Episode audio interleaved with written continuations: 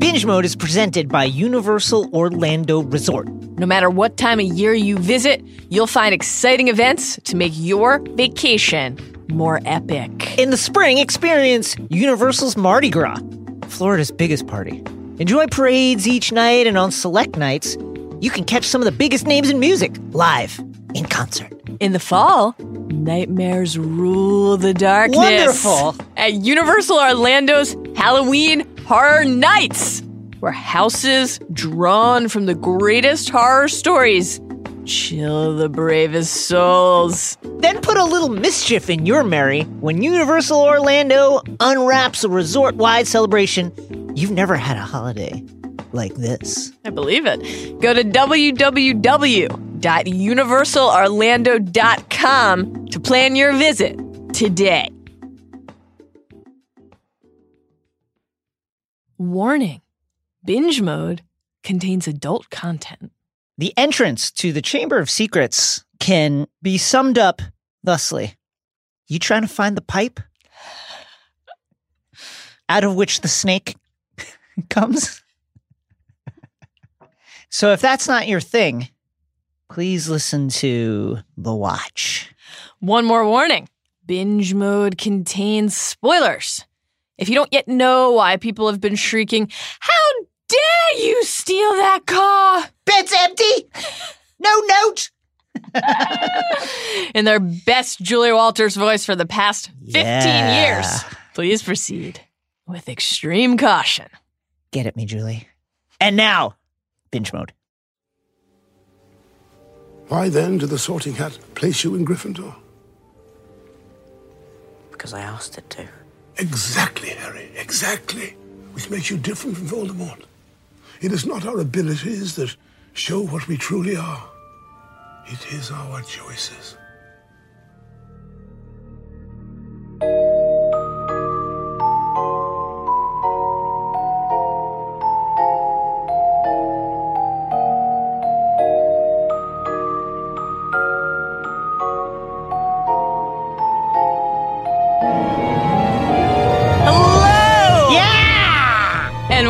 To Binge Mode Harry Potter. Yes!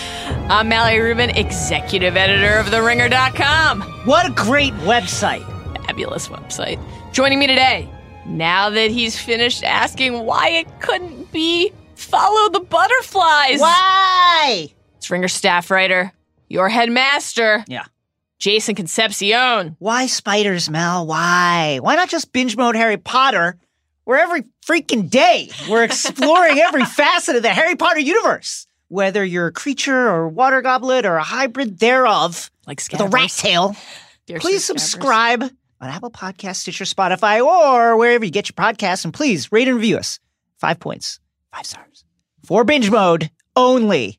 Please feel free to also follow us on Twitter and Instagram at binge underscore mode, aka the underscore. And why don't you join our Facebook group, Do it. which is only for binge mode fans and which is a great place to trade tips for getting that slug vomit stain off your robe. Tough stuff. Disgusting.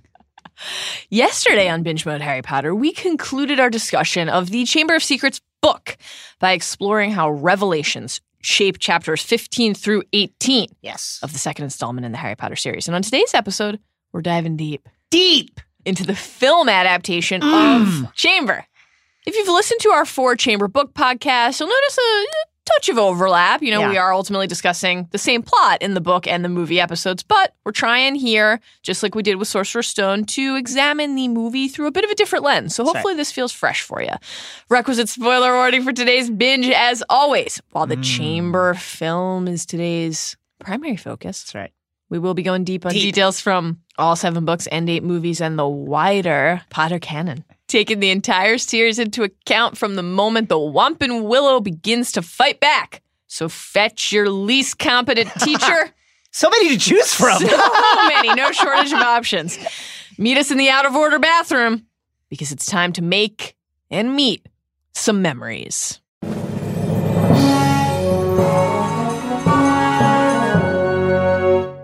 Jason, yeah. I'm so sorry.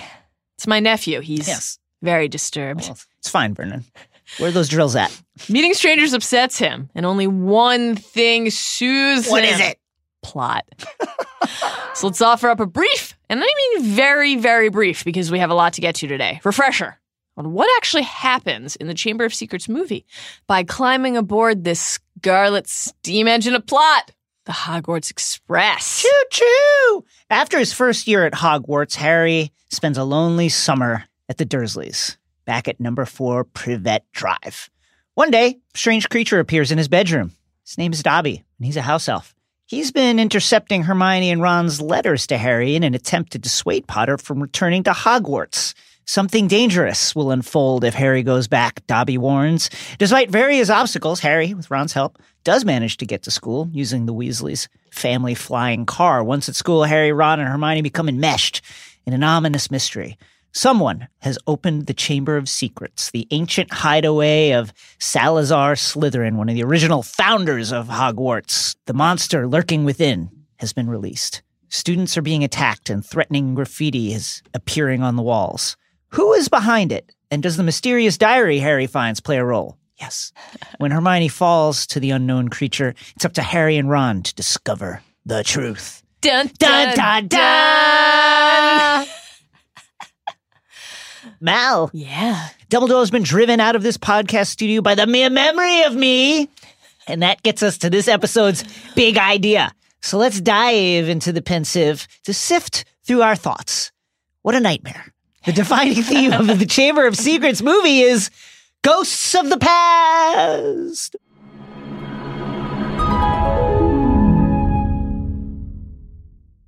In Sorcerer's Stone, young Harry Potter discovered a new world, a new life, new possibilities. For the first time since his parents died, he had friends, he had a family, he had purpose. But in this story, as in life itself, there is no full, true escape from the demons in one's past. And so when the film version of Chamber of Secrets opens, Harry is back in his childhood prison at number four Privet Drive deprived of the people, places, and things that had so drastically improved his life. Hmm.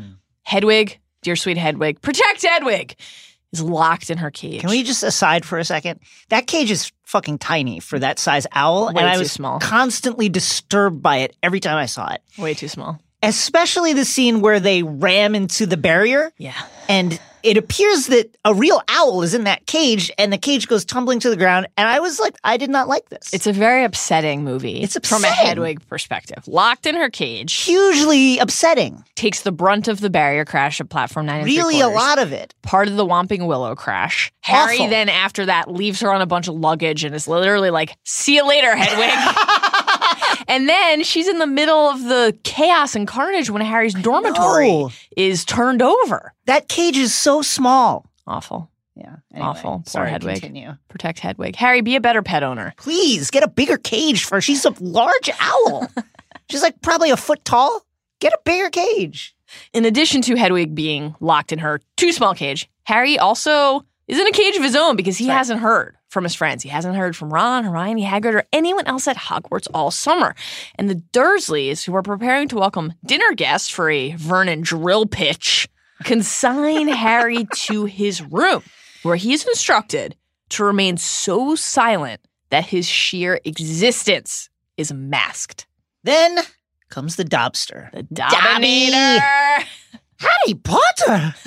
Dobby's shocking appearance can't even serve as a break from the monotony of Harry's existence because it is so ominous, so full of foreboding. Remember, Harry has no idea what a house elf is. He may not even know about apparating. What is this creature? Who does Dobby serve? Why is he saying that Harry can't go back to Hogwarts, which is a thing that Harry does not want to hear? That's the last thing that Harry would want to hear. Harry Potter must not return. There's still so much about the magical world that Harry doesn't know or understand. And actually, that serves as a huge communication gap between Dobby and Harry. Even after Dobby reveals that he's been holding Harry's letters from Ron and Hermione and Hagrid and company and threatens to smash Aunt Petunia's beautiful violet pudding, Harry stands his ground. Hogwarts is my home. No punishment the Dursleys unleash, no threat can outweigh the idea of not going back to the one place where Harry feels at home, feels like he has a place Hogwarts. In the film, Harry does not receive a warning from the Ministry for misuse of magic, but he does get bars on his bedroom window. He is literally trapped in his past life until he wakes one night to the hum of a motor, headlight beams playing across his face. Three redheads staring into his bedroom window. Ron, Fred. Hello. Molly, Not the one he'd you? like to see. I know, right? Ron, Fred, and George have flown their father's Ford Anglia to Surrey and back. They're there to rescue Harry, and in crackling voices, Ron and Harry compare notes on hitting puberty right before filming and then Oh, escape. man. Tough. They both look 45 years older, and their It's- voices it's- are like. It's legitimately shocking when you see Harry sitting at his desk through the stunning. window. You're like, oh my God. And then when Ron first speaks, it's like, wow. I mean, it's not like Bran Stark between seasons like two and three level, you know, but it is Yeah. like legitimately like, oh my God, what has happened to you? when Bran went from being on an AAU team to being in his 20th year in the NBA. legitimately being six foot seven and almost as tall as like Hodor. Wild. That's a big man. That's a big man. Giant's blood if I'm the queen. They escape from Vernon's wails and clutches, and when they arrive at the burrow, the MILF herself Yeah, baby. greets them. She looking good in that robe, that kind of like what'd you call that? It's kind of like a cotton kimono, kind of with like this embroidery on it. Where have you been? Harry, how wonderful to see you, dear. Bed's are empty, no note, car gone. You could have died. You could have been seen. Of course, I don't blame you, Harry. Mr. Weasley doesn't really blame any of them when he gets home. My dude is too tired. He's exhausted from a long day at the ministry. and Harry, first of all, strange that he has never been introduced to Harry before. Like that was mildly weird. Like, didn't know about his job. what did Harry and Ron talk about for a year? Yeah, I, Just candy. yeah, I don't know. So Molly's like informs him of all the stuff that's gone on, and I gotta say, Arthur is mildly impressed. He's like, "Did you really?" But his introduction to Harry brings an element of genuine wonder. Good lord, Mister Weasley replies after Harry says his name. Are you really? For us, Harry is no longer an idea. He's a real boy with flaws and dreams, and and to many, he's still a bold font name, a celebrity more than a real flesh and blood person. Mr. Weasley will come to be a hugely important figure in Harry's life, not big enough to like break him off any cash to help fix up the burrow, but still. Mr. Weasley and the Weasley family at large will come to treat Harry like he's part of their family. But even Arthur can't help but respond with shock when he finally gazes upon this figure of legend. To some extent, what happened to Harry when he was a baby will always define him. The Hogwarts letters arrive, and Percy, you know, tousle headed, Yeah. hair sunder from uh, all his bedroom Some prefect badge polishing. polishing that No one has time to brush his hair. Too busy brushing something else. the shine on that thing. Spit polish. And he disseminates the letters. Ah, it's time to head to Diagon Alley. The Weasley family, they don't need Hagrid to guide them like Harry did last year. They're traveling via Floo powder. But again, our guy Harry, he doesn't know what this is. He is still discovering so much about the wizarding world, and not all of what he's finding out is good. What did he say? Diagonally. When he misspeaks, he winds up in Borgin and Burke's in Knockturn Alley. Broken glasses on his face, soot head to toe. Regrettably, the film cuts out the conversation between Lucius and Draco and Borgin that Harry overhears in the book. But even absent that eavesdropping, Harry's brief jaunt around the shop is still a reminder for us that dark artifacts like the Hand of Glory, which we get a glimpse of, and dark intentions exist around every corner, including corners in Diagon Alley, a location that for Harry and us alike had to this point been one of wonder, an emblem of magical awakenings and possibility. Now, even a place like this can harbor darkness. Uh oh. Yeah. I love that literally everyone is like bad. it's like as soon as Harry shows up, they're like, hello. when Harry makes it to Flourish and Blotts, where Molly and the Weasleys are already standing in line, I love that they were not even looking for him. They're just like, yeah, but also pretending to care what happened to Harry. Gilderoy Lockhart, hello. A popinjay of the highest order spots Harry and pulls him into a photo op. Draco Malfoy's ensuing famous Harry Potter. The way he spits out Potter. I love the way he says clipped. So bookshop. clipped. Bookshop. famous Harry Potter. Can't even go into bookstore without making the front page. That is so rude, but also not misplaced, really. Harry is a famous name. Making a new name for himself doesn't change that. If anything, it makes it worse. And there are many, like Lockhart, hello, hello, oh, hello, who are all too glad to use Harry as a prop and or a tool to kind of wave ride on the shine that Harry exudes, to use it for their own.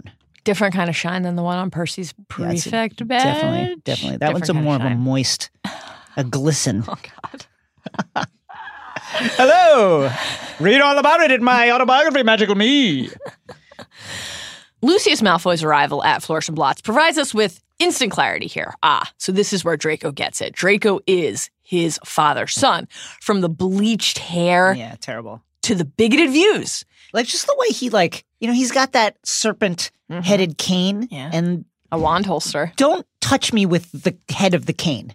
You know what I mean? Like, don't gently caress my scar with the head. why of the serpent. Why are you doing? I'm sorry, but like, And that's happening after he he kind of does the Trump he style pulls him in. power pull handshake. and then he like brushes his hair aside with the head of the cane. Let me just say one thing else. Adults, can you step up when you see something like this happen? Why are you letting this guy? It's aggressive. Listen. and threatening. no safer place than Flourish and Blotts, except maybe Gringotts, except maybe Hogwarts. Literally hide your children, people. Yeah. Lucius proceeds to mercilessly shred Hermione, Ron, and their families. And when Arthur arrives, Lucius does not balk. He's not like, oh, now if another adult is here, I better behave. No, no, no. He doubles down. What's the use? He wonders aloud while handling Ginny's secondhand books and, as we'll eventually learn, slipping the diary into her cauldron stack of being a disgrace to the name of wizard if they don't even pay you well for it. Maybe Draco Malfoy was born rotten. The eternal nature versus nurture debate. Or maybe he never stood a chance of being anything but rotten, of actually being a decent person, given who he was raised by, given the sins of the father that fill his house and have populated his mind. Put them all in jail. Put them all in Azkaban. I don't care. Sins of the whatever.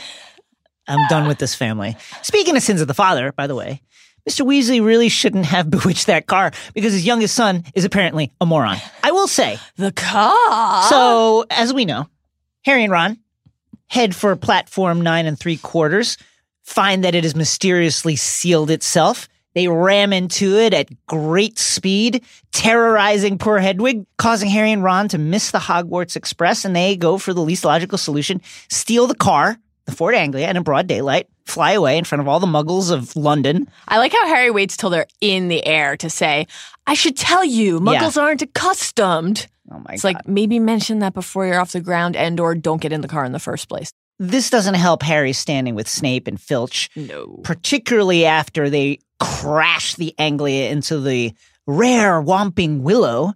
Again, poor Hedwig flapping her little wings in that tiny little cage. Look at my wand. What about this fucking living owl? Be grateful it's not your neck. That's fucking. Just as Harry's starting to realize that yet again someone is after him, early in year one, remember, murder attempt mid Quidditch match. Year two, the barrier sealing. It's an improvement. It actually Right? is an improvement. This is more of a prank and less of a like I tried to assassinate you in front of the better. school. Things are looking up for our guy. Filch corners them with a gleeful, oh dear, we are in trouble. Takes them to Snape, who lambastes them Oh man. quite fairly, we should say, for risking the exposure of our world. When Harry discovered that he was a wizard, he couldn't believe that an entire community, an entire way of life existed just hidden from view, just underneath the world that he knows. Now that he's part of that community, he needs to recalibrate. He needs to keep that secret. The muggle world, the world from his past, is the one that he has to hide from. When Minerva McGallion McGonagall enters Snape's MMM. office. Triple M. Triple M. Is that her wrestling name? Yeah. I love it. Is that Triple M's music? her mouth, the line of her mouth is as thin as only the mouth of a person contemplating the loss of a year's salary if her star seeker gets suspended can be.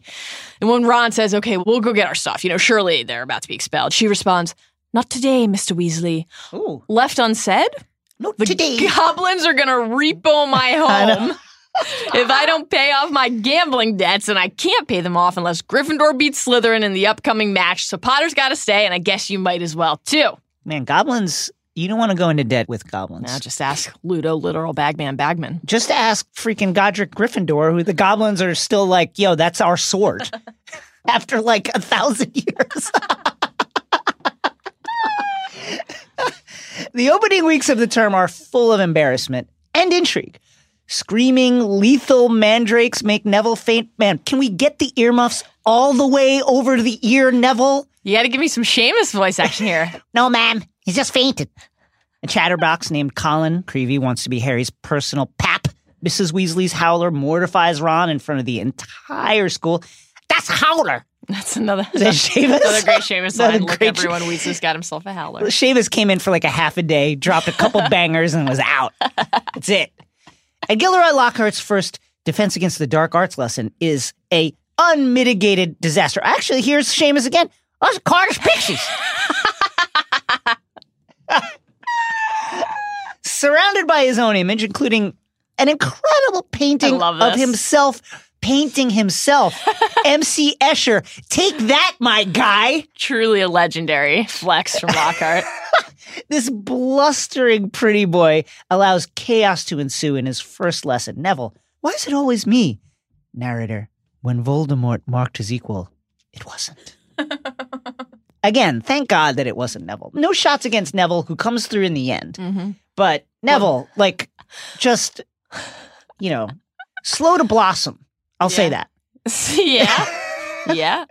Definitely nearly dies 50 times in the first couple stories. Last year, a would be murderer with Lord Voldemort's head sticking out of his head taught this absolutely vital subject. Now, a man who appears to care more about curling his hair and talking about his accolades is also beautiful finery, beautiful Yeah. clothing. Very well dressed. Harry has been in danger since the moment Voldemort attempted to destroy him all those years ago. Even at Hogwarts. No place safer, guys. no place. He's been targeted and nearly killed. How can he hope to defend himself against the terrors that have haunted him and will continue to haunt him with this phony at the lectern? It's going to be tough. Very tough. Can't Don't wait. worry. Lupin cannot arrive soon enough. Harry's past does include at least some good memories, namely receiving his illegal benefits Nimbus 2000 broom from oh, McGallion, Yeah. crushing it on the Quidditch pitch. But nothing gold can stay, even Quidditch. And when Harry and his fellow Gryffindors head out to the pitch for practice, they meet the Slytherins, armed with their new seeker, Draco Malfoy, and the seven pristine Nimbus 2001s that his father, Buddy Garrity Malfoy, That's right. has boosted for the team. Hello, Potter. Hermione and Ron never wants to miss a scrap. Run over to see what all the fuss is about. And Hermione rightly notes that no one had to buy their way onto the Gryffindor team. And Draco's retort is unambiguously a slur. It's hate speech. He says, No one asked your opinion, you filthy little mudblood. Terrible. spits out that last word. This is also a reminder that the prejudices that are passed down in the wizarding world often center on blood status. When Harry and Hermione walk Ron over to Hagrid's for help with the slugs that Ron is belching up after his eat slugs jinx attempt backfired due to the wand that he busted in the Whomping Willow crash, Hermione clarifies that, quote, mudblood's a really foul name for someone who's muggle-born. And then Hagrid explains that some wizard families think they're better than others because they're purebloods.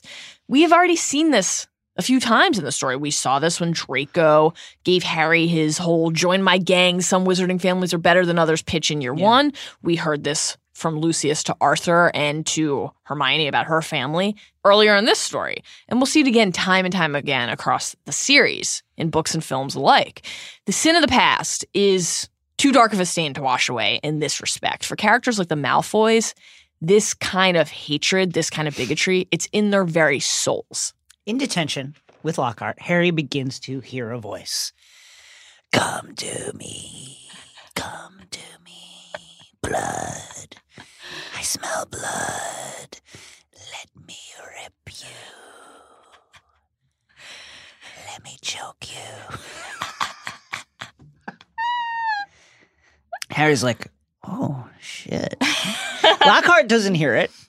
And what could it mean? Harry has grown accustomed to being different, of course, to feeling and seeming strange, even in this new and strange community. But this is something else. This is something alarming. Even this, in such a strange new world, is too strange to contemplate. He's used to people gawking at him, celebrating at him, judging at him, thinking that they know him. This is something else. Why can he hear a voice that no one else can? When he runs into Ron and Hermione, they can't hear it either. And of course, those are the two people that he could trust to even mention this. They reach a corridor covered in water and see spiders scurrying away in an unusually linear fashion. Then, in the water's reflection, they spy a message. The Chamber of Secrets has been opened. Enemies of the heir beware. And there they see Mrs. Norris, Filch's cat, hanging by her tail from a torch bracket. As the other students pour into the hallway to see the scene, Draco, delighted, shouts, You'll be next, mudbloods! Again, always just astonished by how often in this massive, sprawling castle, people end up in exactly the same place. Yes. also, just continually shocked that in a story with so many characters who care about fighting bigotry, no one's ever like, hey, don't do that, Right. kid. Yeah. Stop. Cut that out. Cut that out. That's wrong.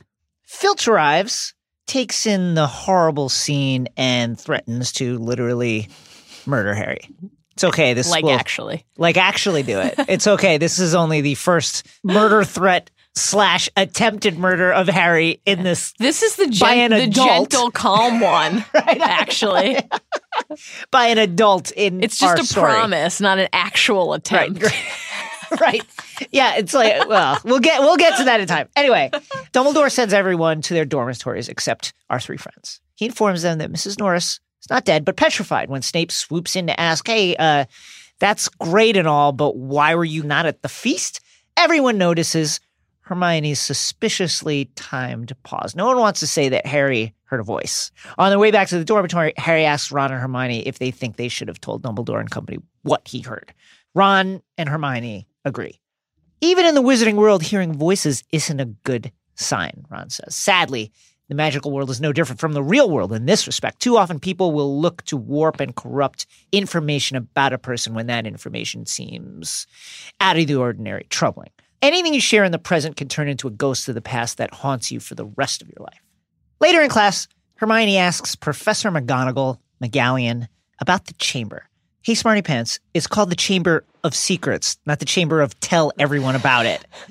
But it doesn't matter because this is a movie. We got to keep it moving. McGallion gives up the goods and unspools the tale of the four iconic founders of the school Godric Gryffindor, Helga Hufflepuff, Rowena Ravenclaw, and Salazar Slytherin. The four coexisted for a time, united by their desire to see future generations of wizards and witches properly educated. Slytherin, however, diverged from his fellows on the question of who should be admitted to their institution. This is the true sin of the past of our story and perhaps the original sin of this tale. McGonagall says, he believed that magical learning should be kept within all magical families. In other words, purebloods. Unable to sway the others, he decided to leave the school. But, according to legend, not before building his chamber of secrets hidden somewhere on the grounds. As to what lurks in the chamber, nobody knows. McGallion certainly won't say. The only monster in her mind is a, Is a a three team teaser that she missed. right a team backdoor covering one. A bad beat yeah. that sunk her whole month. Yeah. During their debrief, Ron asks if Harry and Hermione think everything that McGonagall just shared with them, everything everyone's buzzing about, is real. And Hermione's like, dude, yeah, can't you tell? She's worried. All the teachers are. Well, okay, if the heir has returned, who could it be? Right. Ron has a theory. What about Draco Malfoy? Hermione's Great guess. dubious. She's not convinced. But Harry's kind of into this. He says, quote, look at his family. The whole lot of them have been in Slytherin for centuries. This is, in part, a judgment of Malfoy's character, Draco Malfoy's character, but it's also a commentary on the sins of the father. Malfoy's family's likely past, what Harry is presuming based on the prejudice that he and others hold against Slytherin House, and the very real things that he has witnessed from Draco and his father, he's holding that against them now. But really, who can blame him or anyone else from thinking this based on what we've witnessed from Draco and Lucius? And Ron floats the possibility that Yeah. Crabbe and Goyle would probably know what's up. Hermione naturally has a plan. Let's brew some polyjuice potion. Let's pretend to be them. Let's go find out. And in the movie, she just goes right up to a shelf in the library and pulls most potent potions off of it because this extremely dangerous book is not in the restricted section. No safer place than Hogwarts. She tells them that it'll take a month to brew. Harry is horrified, but as Hermione notes, it's the only plan they've got. After losing only all the bones in his right arm following Lockhart's ill advised attempt to heal Harry's broken arm, the result of a Quidditch accident, Harry spends the night in the hospital wing, you know, regrowing his bones, normal thing that happens at Hogwarts, the safest place on earth. He wakes in the night, the voice again piercing his ears kill, kill, time to kill, sits up.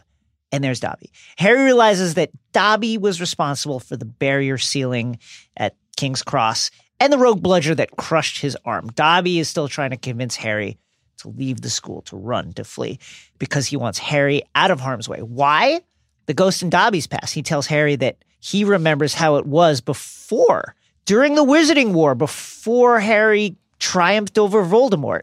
Dobby says, We ourselves were treated like vermin. It's easy to think about Voldemort's demise through the Potter lens, what it meant just for Harry and for his parents. But remember, in Stone, Mourning Lily and James goes hand in hand with celebrating the fall of the Dark Lord when Harry prevailed.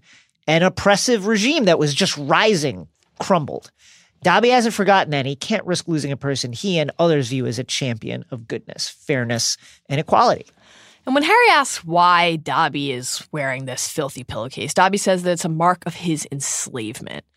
Quote, Dobby can only be freed if his master presents him with clothes. Dobby then warns Harry one more time the terrible things are about to happen to the school. He says Harry Potter must not stay here. Now that history is to repeat itself. Repeat itself, Harry asks. You mean this has happened before? Harry grabs Dobby roughly and rudely, might add, and asks, When has this happened before? Who's doing it now? But Dobby won't say. And then as he hears the sound of approaching people, he vanishes. But the questions that his two visits to Harry have raised linger. This is now a double mystery for Harry and Co to unfurl. What happened before? What's happening now? Those things are clearly linked. And it's becoming increasingly pressing to figure this out because those sounds they heard, it's Colin Creevey's petrified form entering the hospital wing. And when Harry tells Ron and Hermione about all of this after he's healed and out of the infirmary, Ron speculates, based on Harry's chat with Dobby, that Lucius opened the chamber last time and Draco's doing it now. Can't shake this Malfoy centric suspicion. This is also a ghost of the past. Harry and Ron have never liked Draco Malfoy. He is mean to them. He is hateful to them. Of course, they're going to think that this is him. They're not even considering other possibilities. And here, still in the moment in the infirmary, Harry overhears Dumbledore and McGonagall standing over Colin's smoking camera, discussing what this means. And Dumbledore says it means that our students are in great danger. So it's like a regular Tuesday at Hogwarts. And McGonagall says, What should I tell the staff? And my bookie.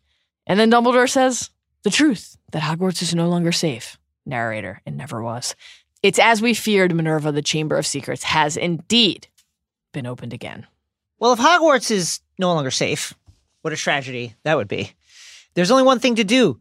Hey, we got to learn to defend ourselves. Lockhart has started a dueling club, and at the very first meeting, he introduces his huge air quotes assistant Severus Snape. After Snape fucking owns Lockhart with Expelliarmus, thus introducing Harry Potter to his one true love, he suggests, quite wisely, I think, how about we teach the students how to block spells first? What do we think about that?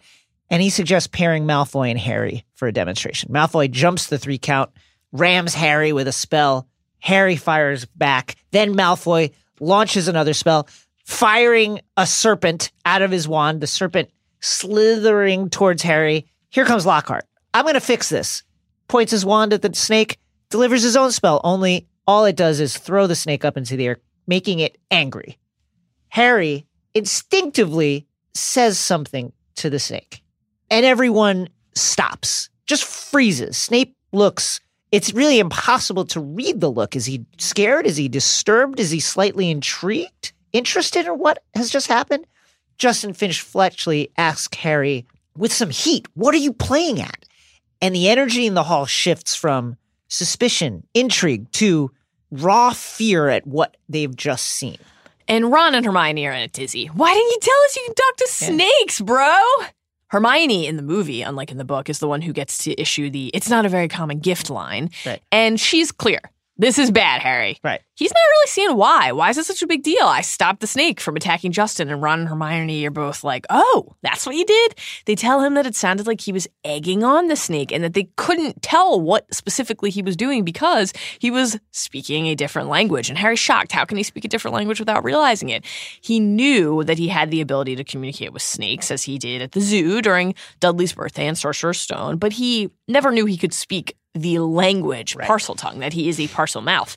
And Hermione explains what the problem is here. Quote, Salazar Slytherin was a Parselmouth. He could talk to snakes too. Ron adds, exactly. Now the whole school's going to think you're his great great great grandson or something. And Harry says, But I'm not. I can't be. Hermione notes, He lived a thousand years ago. Yeah. For all we know, you could be. And how can Harry understand who he is if he doesn't know his own history? How can he run away from someone else's history when he has no idea whether it might be his own? For many, the past offers clarity, lessons, guidance, caution. But for Harry, at this point, it's still largely a black box. It's a mystery that's only slowly starting to come into focus. The snake incident isn't sitting well with the school. Harry's catching weird looks in the library. People are whispering about him, clearly concerned, scared to be in his presence. When he leaves one night, eager to escape the stairs, he hears the voice again. They all must die. Kill, kill. And whoops, Harry comes across the petrified bodies of Justin Finch Fletchley and, well, not the body, but like the form of our good friend, nearly headless Nick. Filch just happens, huge castle again, people just wandering into the places they need to be. Filch catches Harry in that moment. Here's the thing, Harry. People think you're Slytherin's heir. People think you're attacking people, freezing them on the murder prowl, out in the castle, lurking in the dark. Don't stop at crime scenes and touch the bodies. It's a good note. Again, the circumstantial evidence, I get why everybody's thinking this because the circumstantial evidence is crazy pointing at my dude, Harry Potter. Harry sees more spiders running from the crime scene in a single file and strangely marching in this weird line away from what's happened, which Harry, by the way, should have done. Filch returns with McGonagall. She's horrified as well, looking from the bodies to Harry, gasping. Her bets melting away from her mind, at least for the moment. This is out of my hands, Potter, she says, escorts him to Dumbledore's office. Sherbet lemon? Yes.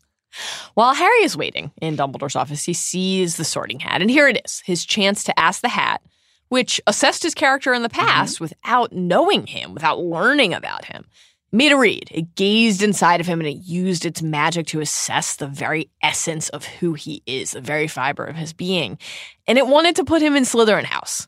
Harry, like so many of us, wants reassurance that he's not the thing that he fears, that he's where he's supposed to be. The hat does not give it to him. Quote, yes, you were particularly difficult to place, but I stand by what I said last year. You would have done well in Slytherin. Harry tells the hat that it's wrong, but he still can't shake the doubt. In Harry's past, the hat planted a Slytherin seed in his mind, and he hasn't been able to dig it out. The events that are currently playing out across the school, the accusing stares from his peers, they're not helping Harry move forward. They're exacerbating the uncertainty that's already taken root in his head and heart. Dumbledore arrives just after his good buddy Fawkes bursts into flames and turns into a pile of ash. Professor, sir, your bird. Uh, uh, uh, this is actually a fun moment because Harry, already suspected by everyone in the castle for doing various things which he didn't do, is all of a sudden feels just guilty by association because Fawkes caught fire and turned into a pile of ash. Wasn't his fault. Oh, about time too. He's been looking dreadful for days. Dumbledore briefly explains the magic of phoenixes, then clarifies that he doesn't think Harry's the culprit of the attacks, that is. But he isn't ready to just let Harry walk away. I must ask you, is there something you wish to tell me? Harry shakes his head. No, sir, nothing. No, no, no, no, no, no. So often in the past and future alike, the Harry Dumbledore relationship has been defined by what information Dumbledore doesn't share in a given moment. Here, Harry is the one, in a neat reversal, weighing the cost of what he can say. And why is that? It's not because he doesn't trust Dumbledore. In fact, you might argue that Dumbledore is the person he trusts in a way that's unlike anyone else, even his closest friends. It's because he doesn't trust himself. Another topic that Dumbledore, by the way, would understand quite a bit. Yep. He isn't sure about the most fundamental aspect of life, who he is. If he doesn't know himself, am I a Slytherin? Am I, the heir of Slytherin? Do I belong in Gryffindor? How can he show himself to other people? Well, time to go be a Slytherin for at least one hour Yeah. because the polyjuice is ready. Mmm, essence of toenail. Oh, delicious. Harry and Ron have plucked their hairs out of Crabbe and Goyle, Malfoy's goons, who, look, they're judging them for eating the baked goods with the sleeping potion inside. And I just would like to say for the record that I would eat them too. They so look if, if delicious. just cupcakes like Floating just in floating midair. in midair in a magical castle in the dark, you would just be like, you know what, this is fine. Here's the thing they came from the feast. Like they were coming from eating. They were in the proximity of food. Stranger things have happened. Sure, Also, they're idiots, and food is they delicious. Hermione, something went wrong. Takes us a little while to find out what. So Harry and Ron, as Crabbe and Goyle, set off on their own down toward the Slytherin common room. Malfoy proceeds to talk about the Weasley family. You'd never know the Weasleys were purebloods the way they behave. They're an embarrassment to the wizarding world, all of them. The sins of the past in Malfoy's eyes are also the sins of the father, but this time the sins of weakness toward muggles the lack of pureblood pride that Arthur and the Weasleys display. Malfoy and Ron feel the same way about each other and their Yes. families, just for opposite reasons. Yes. Eventually, Harry and Ron get to steer Draco to the point. The reason they took Polyjuice in the first place. Who is the heir? What does Draco know about it? Who opened the chamber? You must have some idea who's behind it all, Harry asks. Draco. You know I don't, Goyle. I told you yesterday. How many times do I have to tell you? Is this yours? My father did say this. It's been 50 years since the chamber was opened. He wouldn't tell me who opened it, only that they were expelled. The last time the chamber's secrets were opened, a mudblood died, so it's only a matter of time before one of them's killed this time. As for me, I was Granger. Draco's truly despicable, disgusting remarks, dripping with bigotry, are the direct result of the sins of the past, the sins of his father, Lucius, and his views, but also the sins of the far, far, far away past. These are the sins of Salazar Slytherin's bigoted ideas. Hermione, who accidentally ingested a cat hair, and girl, I've been there. Yeah. She's in the hospital wing, but Harry and Ron are still gallivanting about the castle, and naturally, they run into an area where something is amiss. This time, Once again, if I froze them by Harry James Potter. if I flooded them by Yeah, moaning right. Myrtle. They notice water gushing out of Myrtle's bathroom, and naturally, they go to see what's up. She tells them she was in the U Bend thinking about death. Yeah, just, you know, normal shit again. when someone entered and threw a book through her head. Harry looks at this book and picks it up. It's a diary.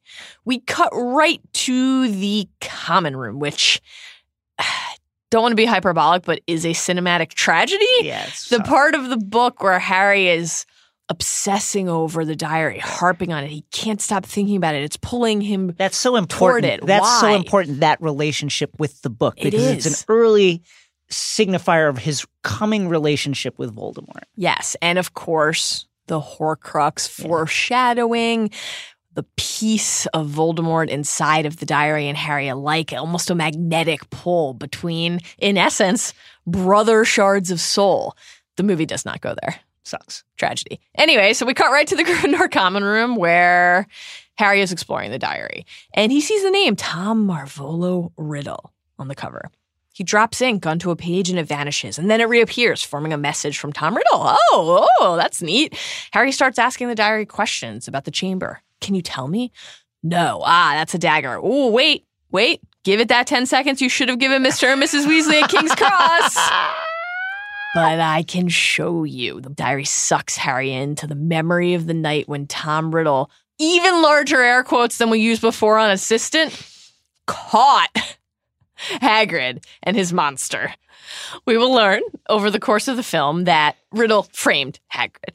Here, we watch him without that knowledge. We watch him looking at the body that we will come to learn is Myrtle's being removed. What is he actually doing? He's admiring his handiwork. We see Riddle converse with extremely young, fresh, and vibrant Dumbledore, who references Headmaster Dippet another victim of the film cuts. We do not actually see Dippet's conversation with Riddle.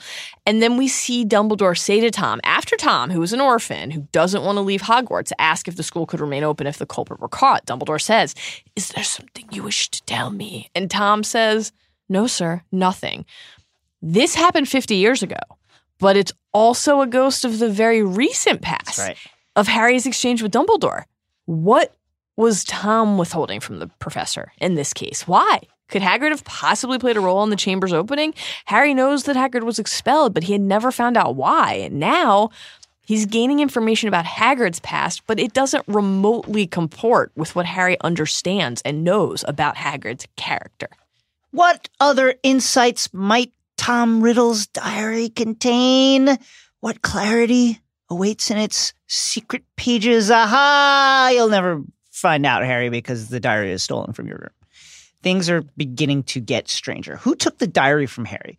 Why did they do it, and what don't they want him to know? This relic of the past has information to share, and someone clearly fears what this ghostly memory might say. Hey, guys, at least there's Quidditch surely a refuge this time around with rogue bludgers and injury woes in the past. Alas, as Gryffindor is walking out to the pitch, here comes McGee announcing that the match has been canceled. Wood, you can't cancel Quidditch. What the? F- what do you mean, Wood? Silence, Wood. This is such a flex. I love- Silence, Wood. I love this. Silence. I need to concentrate on the Durmstrang teaser scenarios I'm now running in my head. Now you begin to see that Minerva McGonagall McGonagall seems slightly disturbed. Potter, you and I will find Mr. Weasley my bookie. she takes him to the hospital wing where Hermione lays petrified. She was found by the library holding a mirror. What does this mean? The boys don't know. McGee goes to Gryffindor Tower to announce that unless the culprit behind these attacks is caught, it is likely the school will be closed. The school is caught in a loop reliving happenings and statements and events from 50 years past. What will the outcome be this time? Remember, someone died last time. Will that happen again? Harry tells Ron that, okay, no choice now. Got to go talk to Hagrid. He'll know how to get in the chamber at least, and that's a start. Harry, what? you really think he knows how to get in the chamber? What are you doing, my guy? Well, how are they going to get down there? All these new restrictions in place? Ah, it's invisibility cloak time. When they arrive at Hagrid's, he has a crossbow in his hands and is acting legit weird. They ask if he knows who's opening the chamber, and just as he's about to answer, there's a knock on the door. Ron and Harry hide under the cloak. It's Dumbledore and Cornelius Corny Fudge, the Minister of Magic. Fudge says things have gone far enough. The ministry's got to act. And Dumbledore says Hagrid has his full confidence. Fudge cites the ghosts in Hagrid's past. Quote, Hagrid's record is against him. I've got to take him. Okay, so what Harry saw in Riddle's diary doesn't just exist there. Right. Other people know about it. That doesn't make it true, but it does make it real. It means it's a thing that's out there in the world. It's information that other people have and can use. Lucius enters, hands Dumbledore an order of suspension from the school's governors. I'm afraid we feel you've rather lost your touch.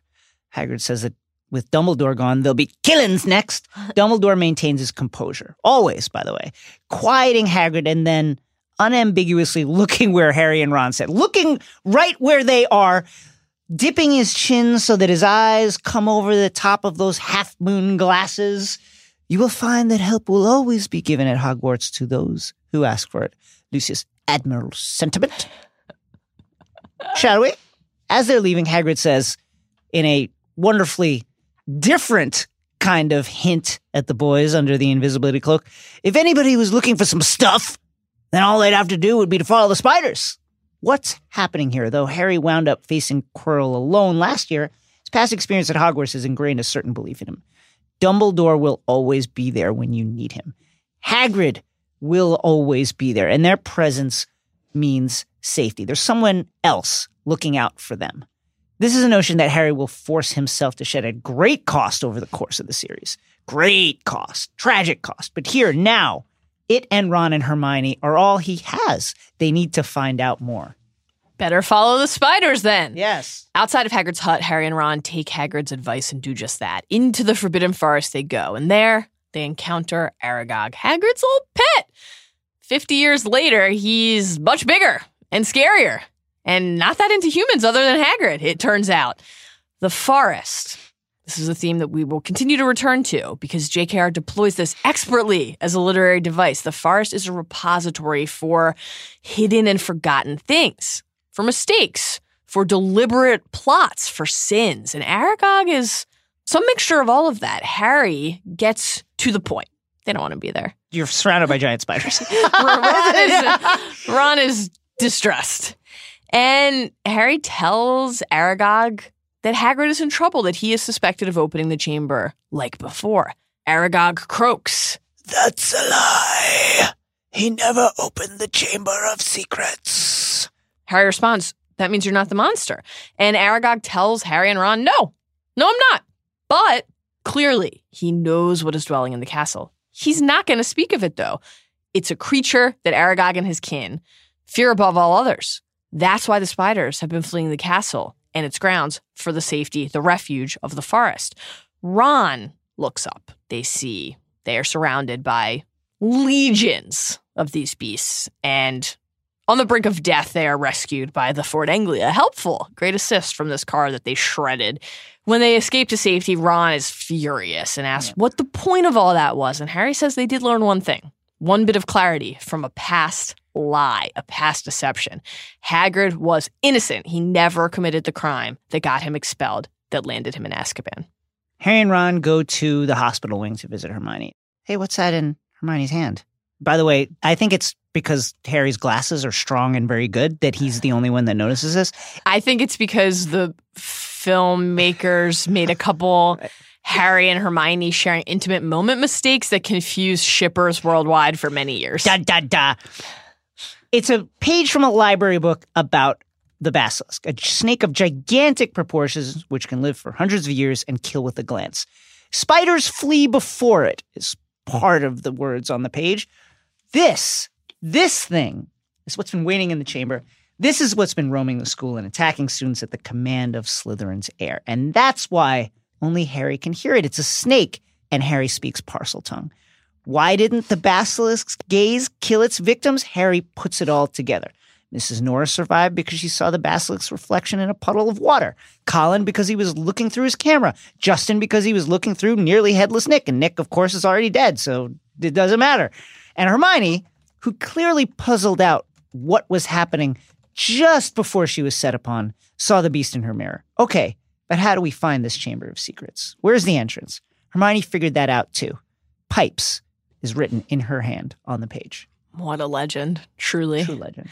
Just as Harry and Ron are riding high on the wave of this revelation, McGonagall's voice, magically magnified, alerts all students that they're to go back to their dormitories immediately. Teachers, head to the scary notice board where people can scrawl messages in blood. She tells her fellow teachers that a student has been taken into the chamber and says, quote, I'm afraid this is the end of Hogwarts. History, as Dobby warned, appears poised to repeat itself. After the teachers rid themselves of Lockhart, who naturally showed up late and ready to boast, Hello. what did I miss?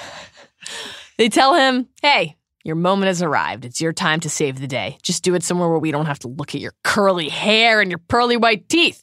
McGonagall reveals that Ginny, Ginny Weasley, is the one who was taken.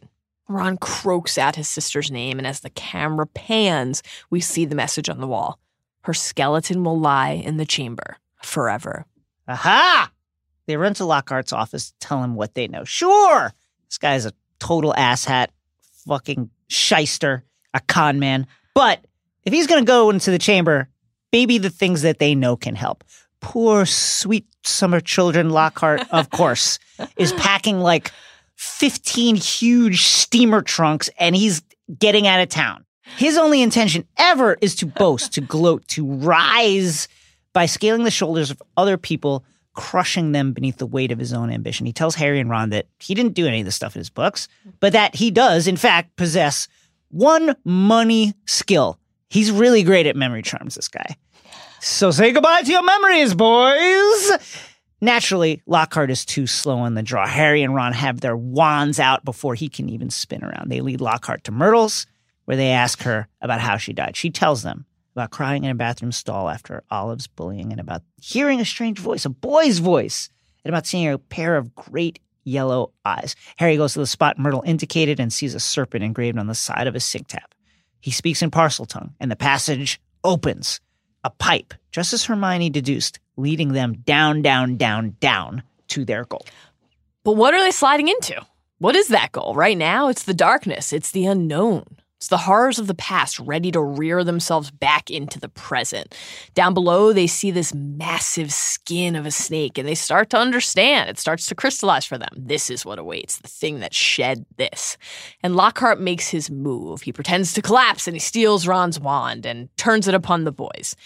Maybe if he'd been a more attentive teacher all year, he would have noticed that one of his students had been using a faulty wand all year. Alas, the item that has plagued Ron's past school year comes to his defense.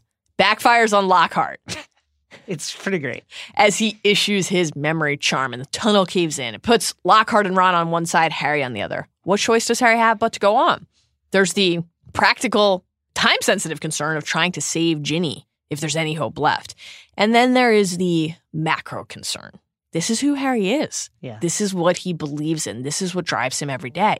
He's a hero. He must try to save the day.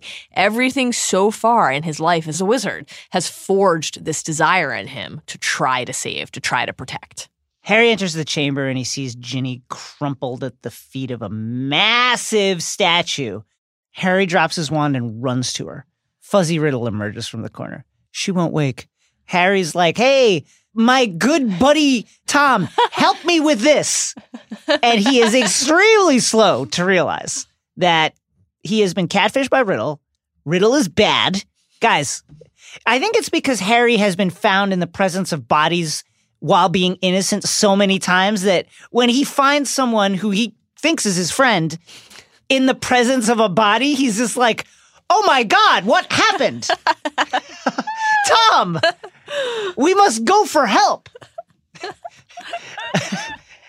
he asks if Tom is a ghost. Riddle says no. A memory preserved in a diary for 50 years. Riddle takes Harry's wand and begins to explain. As poor Ginny grows weaker, I grow stronger. Yes, Harry, it was Ginny Weasley who opened the Chamber of Secrets. And as he explains what transpired, we get these glimpses. Why? Harry asks. Because I told her to, Riddle answers. You'll find I can be very persuasive. He says that Ginny was in a kind of trance, but that she grew afraid and tried to get rid of the diary, understanding in some form or fashion what was happening to her. And who should find it but you, the very person I was most anxious to meet. And why were you anxious to meet me? I knew I had to talk to you, meet you if I could. So I decided to show you my capture of that brainless oaf, Hagrid Rude. to gain your trust. Only Dumbledore, recall, believed Hagrid. He certainly kept an annoyingly close watch on me after that. Tom explains that knowing it wouldn't be safe to continue his mission, he preserved his 16 year old self in the diary so that, quote, one day I might be able to lead another to finish Salazar Slytherin's noble work. Harry tells him, You've failed. The mandrake is going to be ready soon. Everyone paralyzed will be back and good as new. Bad news. Riddle's like, I don't give a shit. Haven't I told you? Killing mudbloods doesn't matter to me anymore. For many months now, my new target has been you. Mm. How is it that a baby with no extraordinary magical talent was able to defeat the greatest wizard of all time? How did you escape? With nothing but a scar while Lord Voldemort's powers were destroyed. Harry's like, Why do you care? Voldemort was after your time. Aha, riddle. In a line straight from the book that is chilling in no matter the form. Voldemort is my past, present, and future. And he draws the name in the air. The letters rearrange, spelling, I am Lord Voldemort. you, Harry says, you're the heir of Slytherin. You're Voldemort. The person who altered Harry's entire past, who's still looming over his present, and who will define so much about his future is standing before him right now. The person who became Harry's main ghost and who turned Harry's parents into mere memories, memories of a different sort, certainly, is talking to him in this moment. Harry is standing there facing his family's murderer, his would be murderer, and he does not back down. Riddle goes on. Surely you didn't think I was going to keep my filthy muggle father's name. No, I fashioned myself a new name, a name I knew wizards everywhere would one day fear to speak when I became the greatest sorcerer in the world. Harry protests. Albus Dumbledore has the top spot on the sorcerer power rankings, my guy. Riddle notes Dumbledore's been driven out of this castle by the mere memory of I love me. that line. It's great. It's one of the great lines in this book. So true. Yeah. It is great. And Harry continues to stand his ground. He says he'll never be gone, not as long as those who remain are loyal to him. And right at that moment, called there by the loyalty that Harry is showing to Dumbledore, Fawkes's owner, Fawkes arrives and drops the sorting hat by Harry. Riddle is dismissive, mocking. This is, again, a theme of our discussion. This is consistently his fatal flaw. His hubris, it blinds him to the potential power of anything or anyone that he thinks unworthy, and it's often to his peril. So this is what Dumbledore sends his great defender, he says. A songbird in an old hat. He summons the basilisk at long last. Let's match the power of Lord Voldemort, heir of Salazar Slytherin, against the famous Harry Potter. The snake emerges and Harry flees. It is about to kill him when Fawkes flies in to the rescue and claws out the basilisk's eyes, thus robbing it of its deadliest weapon, its gaze. Harry redirects it by throwing a rock at it, and the basilisk is clearly stupid, not a smart creature. The monster of Slytherin is tricked by a rock making a sound that I guess sounds. You think that that's a person? Harry runs back to Ginny. She's near death. Riddle says, I will cease to be a memory. Lord Voldemort will return very much alive. The basilisk reemerges from the water, and Harry, in desperation, does something better than he does in the book. Looks at the hat, and he picks it up. It doesn't just get swept into his hands. A sword appears. He grabs it, climbs the statue, flailing at the snake with the sword. It slips from his hand. He reaches just as it's about to clatter into the water. He picks it up, thrusts it into the roof of the snake's mouth, but he's stabbed in the arm by the fang. Here comes Riddle to dance upon Harry's quickly deepening grave. You'll be with your dear mudblood mother soon, Harry. Funny the damage a silly little book can do, especially in the hands of a silly little girl. And this line, by the way, again, I do think it's notable that after being criticized for the effect that her book had on young readers, the nefarious effect the charge was from her critics, that there's all these lines about the danger of this book. Funny what a damage a silly little book can do, especially in the hands of a silly little girl. It's And no accident, surely, quite that weighty. who is the one wielding that Yes. silly book to do harm? The villain, not the heroes. Quite a weighty line. Aligning that, assigning that to the bad guy, Yeah. to the person who couldn't understand love, who couldn't understand goodness, is just a brilliant choice on her part. Harry grabs the funny little book and stabs it with the basilisk fang he removed from his arm, and ink spurts out. Riddle begins to cry out in pain. This bodiless memory screaming, he begins to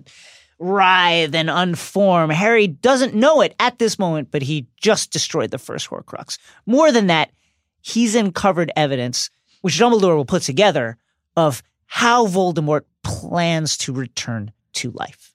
In this story, the sins of the past are, in a large sense, owned by Dumbledore's. He knows more of what's happening than anyone except for maybe Voldemort himself. Surely more than anyone fully alive. And all these years after the first opening of the chamber, after the first Wizarding War, the war that took the lives of Harry's parents, the fallout from the decisions Dumbledore made for himself and for others, often without their knowledge, like Voldemort, live on in the shadows. Shouldn't those past lessons be shared? Why does Dumbledore keep such information to himself? Alone with Harry in his office after everything has happened, Dumbledore thanks Harry for the loyalty he showed him in the chamber. Nothing but that could have called Fawkes to you, he says.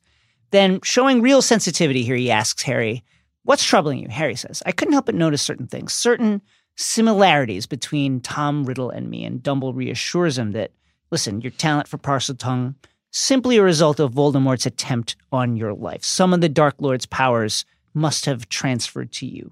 No big deal, Harry. Just some of Voldemort inside you, so you, don't worry. Amazing how quickly this moment passes in the movie It's crazy. It's compared to the book, yes, where one of the true joys of rereading the series is harping on this particular discussion point, this passage, and seeing how the wheels are turning, how the puzzle pieces are clicking into place in Dumbledore's mind, what he is realizing about Voldemort's mission and ambition, and the truth of what is inside Harry. Harry then blurts out his fear that, well, doesn't this mean the sorting hat was right? That I actually do belong in Slytherin? And Dumbledore then teaches Harry the lesson that is quite possibly the central theme of this whole book that it is our choices that define us, not our blood, not the sins of the past, but the things we do in the here and now. Finally, if that's not enough to settle Harry's worried mind, here's some concrete evidence, my guy. You pulled the sword of Godric Gryffindor out of the hat. It would take a true Gryffindor, Dumbledore says, to pull that out of a hat. And of course, that sword is coming back in a big way, now imbibed with the basilisk venom, Horcrux Slayer. Bum, bum, bum, bum. Dumbledore and Harry's conversation is interrupted by Lucius Malfoy, who is distressed to discover that the headmaster has returned and is reinstated. Malfoy asks if the perpetrator of the attacks has been caught, trying to download a lot of information Right. here very quickly, and most of it boils down to am I about to wind up in jail? You can Right. see it playing across his face. What do they know? It was Voldemort. Dumbledore mm-hmm. tells Malfoy, giving him a very knowing look. He was acting through this diary. Dumbledore says, Fortunately, our young Mr. Potter discovered it. One hopes that no more of Lord Voldemort's old school things find their way into innocent hands. He's literally saying, one hopes that the ghosts of the past do not become problems in the present, in the future anymore. And Malfoy, he shook. He grabbed, Come, Dobby. he summons Dobby, turns to leave. He literally kicks Dobby Brutal. Horrible, abusive, disgraceful behavior, and Harry can't abide it. He can't. This enrages Harry. He hates little more than those who abuse their power, who abuse their position to prey on the weak. And look, is Harry thrilled with all of Dobby's methods? No, but he knows that he was well intentioned, that he's good hearted, and that he is trapped in misery and despair. What follows is perhaps the most purely selfless act of goodness portrayed in the story, film and book version, and among the most impactful decisions that Harry will make. Other stuff that Harry does, of course, he sacrifices himself, is willing to sacrifice his life, but he's doing that because there's a war on. He wants to save his friends. It's selfless, but it's also selfish in a way. He doesn't have to try and free Dobby. There's no reason to do it at this point. There's no payoff, actually. You know, there's seemingly no payoff. He takes the diary, places one of his socks inside of it, follows Lucius and Dobby out into the hall, and he confronts Malfoy, handing him the diary. He knows that Lucius slipped the book into Ginny's possession, and he tells himself Malfoy denies it. Prove it! Malfoy hands the book to Dobby, mindlessly. The elf opens it at Harry's behest, receiving clothing now from the hand of his master. Thus emancipated, Dobby refuses to follow Lucius. Master has given Dobby a sock. Enraged. And this is truly an insane moment in these films. This is unbelievable. Enraged. Lucius marches forward, wand out, reels his wand hand back, and begins to mouth the words of the killing curse, Avada! And Dobby blasts his former master across the hallway. Lucius Malfoy was about to murder Harry Potter in the school 10 feet from Dumbledore's office. Imagine spending as much time and money and political power as Lucius Malfoy spent staying out of Azkaban Yes. after Voldemort Right. fell. And then being like, I'll just murder the chosen one in broad daylight in the middle of Hogwarts. in the middle of Hogwarts while Dumbledore sits in his chair 20 feet away. Come on. Later on in our story, Harry's freeing of Dobby will become something like the reverse of a sin of the past, a virtue given freely, which will pay great rewards in the present. gather round, gather round. Yes. Can everyone see me? Can you all hear me? Good. Because it's time for your headmaster to toss the invisibility cloak over our heads. Mm. lead us into the restricted section to teach us what we need to know about the man who brought Gilderoy Lockhart to life. And who Gilderoy Lockhart may have actually been in real life.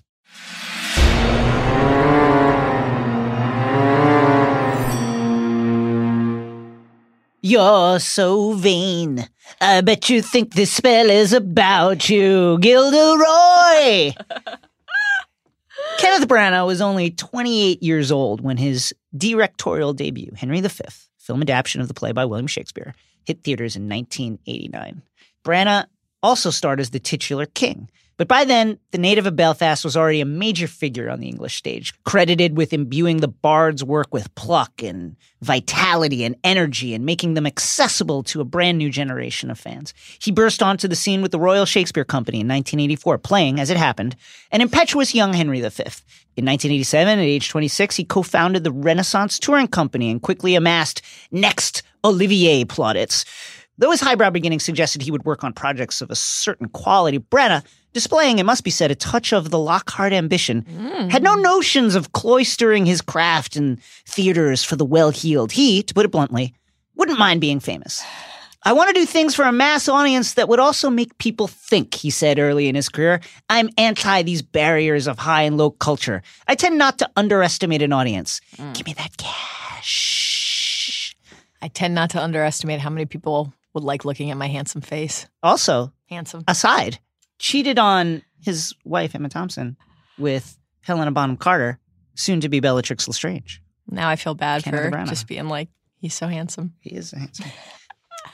Branagh went high and low, both as an actor and director over the course of the next decade. Some of his films from that period include the Raymond Chandler-esque horror thriller Dead Again in 1991, a return to the works of the Bard with Much Ado About Nothing in 1993, and a run at a gothic classic with Mary Shelley's Frankenstein in 1994, starring Robert De Niro. Back to Billy Shakes with Othello in 1995 and the Oscar-nominated Hamlet in 1996. Guess who he played? Hamlet. Then he, he played a Georgia lawyer in The Gingerbread Man, directed by Robert Altman in 1998 and starred with Will Smith in Wild Wild West. Wiki Wiki Wild in 1999. Then came Chamber of Secrets and the foppish shyster Gilderoy Lockhart in 2002. Among the other actors considered for the part of Lockhart were Hugh Grant and Alan Cumming. But probably the most interesting name here is Jude Law, who is rumored to have been considered for the part, but ultimately deemed too young. Thank God. Why? Young Dumbledore. Yeah, that's true. Although, like, there is something to be said for like a young, hot Lockhart. I know, but I have to assume that Jude Law is going to be in like literally four Fantastic Beast movies, right? That's true. Branagh, funnily enough, was also in the mix to direct Prisoner of Azkaban, the next movie in the series, but the movie was eventually given to Alfonso Cuarón. The vain and odious, fame obsessed Lockhart holds a special place in Potter lore because he's one of the few of Rowling's characters who is based on a real person. I have to say that the living model was worse, Rowling said at the Edinburgh Book Festival in 2004. He was a shocker. The lies that he told about adventures that he'd had, things that he'd done, and impressive acts that he'd committed. I can say this quite freely because he will never in a million years dream that he is Gilderoy Lockhart. Who is this mystery man? Some speculated that he could be Rowling's ex husband, to whom she was briefly married to from October 1992 to 1993. The author obliviated this theory in 2011, saying Lockhart was based on a former roommate. Who is he? We may never know. As for Branagh, Though he hoped to continue in the role, his tenure in the wizarding world came to an end after Chamber of Secrets. Lockhart makes a brief reappearance in the Order of the Phoenix book, blithering around a dim and dreary ward at St. Mungo's Hospital for Magical Maladies and Injuries, but alas, the golden locked former celebrity didn't make the transition to the film adaptation. The release of the Deathly Hallows book dashed Branagh's hopes for good. I think everybody who had been in one of the movies was keeping their fingers crossed when that seventh book came out, said Branagh. Am I Harry's dad? Could I be Harry's dad? I felt like writing a note to JK to say, Have you ever considered this as a plot line? That's a bad idea, my guy. Oh my God. That is also the most Lockhart thing that Kenneth Branagh has actually ever said. I felt like writing a note to JK to say, Have you ever considered me as Harry's father? Just rewrite the whole series. oh my God. Incredible. Sorry, my guy. Mal, why Yeah. are you wearing glasses? Reading. Reading? I didn't know you could read. In that case, let's split our nuggets, if not our souls, by sharing seven of our favorite insights and observations from the film because seven remains the most powerfully magic number. I will go first.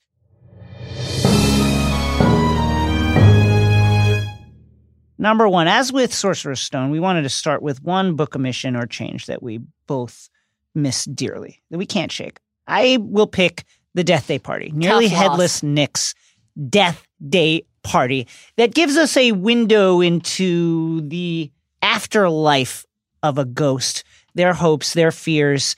There'll be a callback to this moment later on in the books that is absolutely heartbreaking. And also, just the fact that this Death Day Party takes place on the same day that Harry's parents died. It's a really, really touching moment. It's beautiful.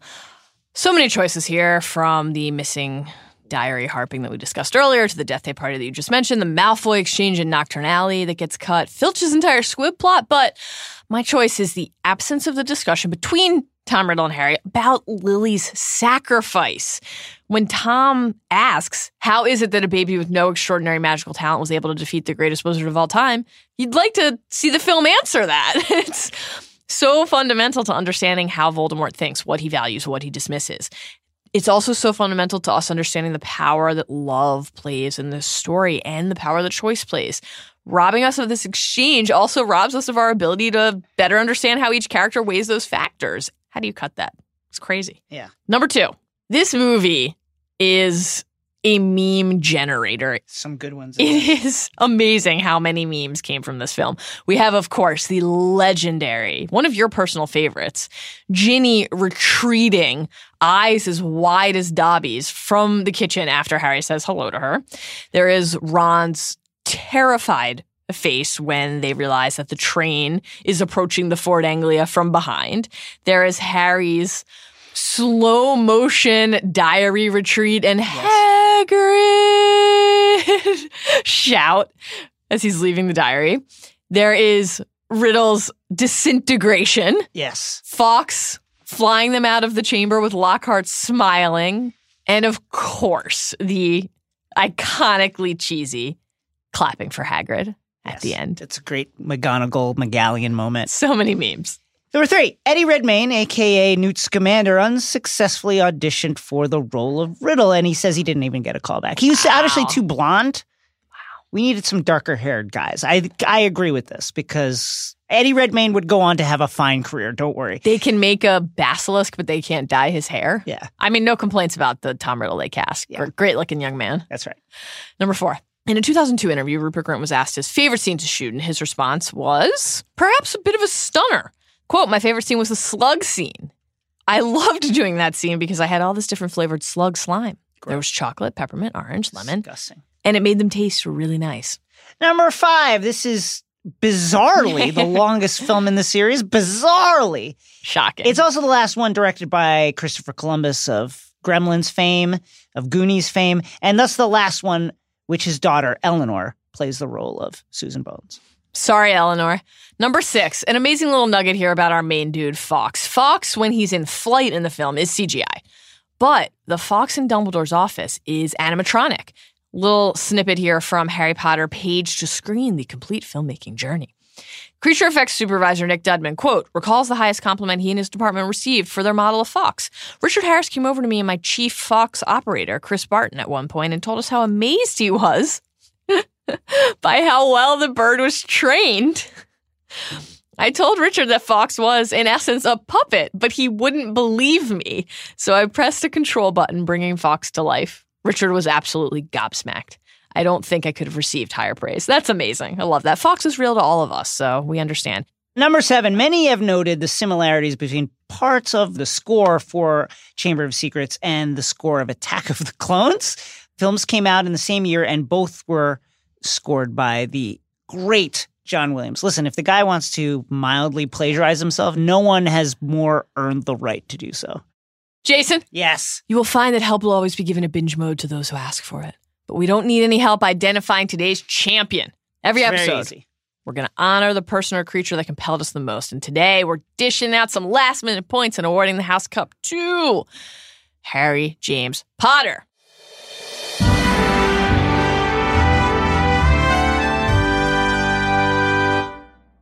Listen, he stops Voldemort again, Big. saves his future wife, Ginny, Big. figures out the whole basilisk thing and how the basilisk froze all its victims, shows loyalty to Dumbledore such that he's able to call Fawkes to him. Look, he needs help. You know, he gets help from Fawkes to stay alive. He got help from Hermione in piecing together the basilisk mystery, but we should note less help than he needs in the book when he is literally screaming aloud multiple times, Someone help me. He also frees Dobby, a massive moment, both in terms of plot implications and emotional stakes. He beats Malfoy head to head in a Quidditch duel, despite the handicap of being terrorized by a rogue bludger and Tough. of Malfoy's entire team having Malfoy's better just not good. You know, long term, Harry goes a long way in this film toward getting to know the Weasley family better, and that's obviously a big deal in terms of how he comes to view the Burrow as a home and the Weasleys as his family. Shouts to Harry. Shouts to He didn't die. him. Great stuff. Major assist from Fawkes. Well, friends, our sons and daughters do not harm our indispensable producer and researcher, Isaac Lee and Zach Kram, on our command. But we cannot deny them fresh meat when it wanders so Yeah. willingly into our midst. Eat them!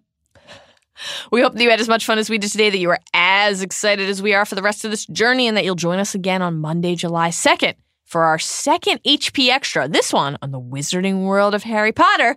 And then join us again on Monday, July 9th when we will be beginning our Prisoner of Azkaban deep dive. Phenomenal. We are excited That's to the talk book about where- POA. Well, that's the book where the series goes from very good to great. Bring me Remus Lupin Yes. now. Until then, remember, if you die down there, you're welcome to share our toilet.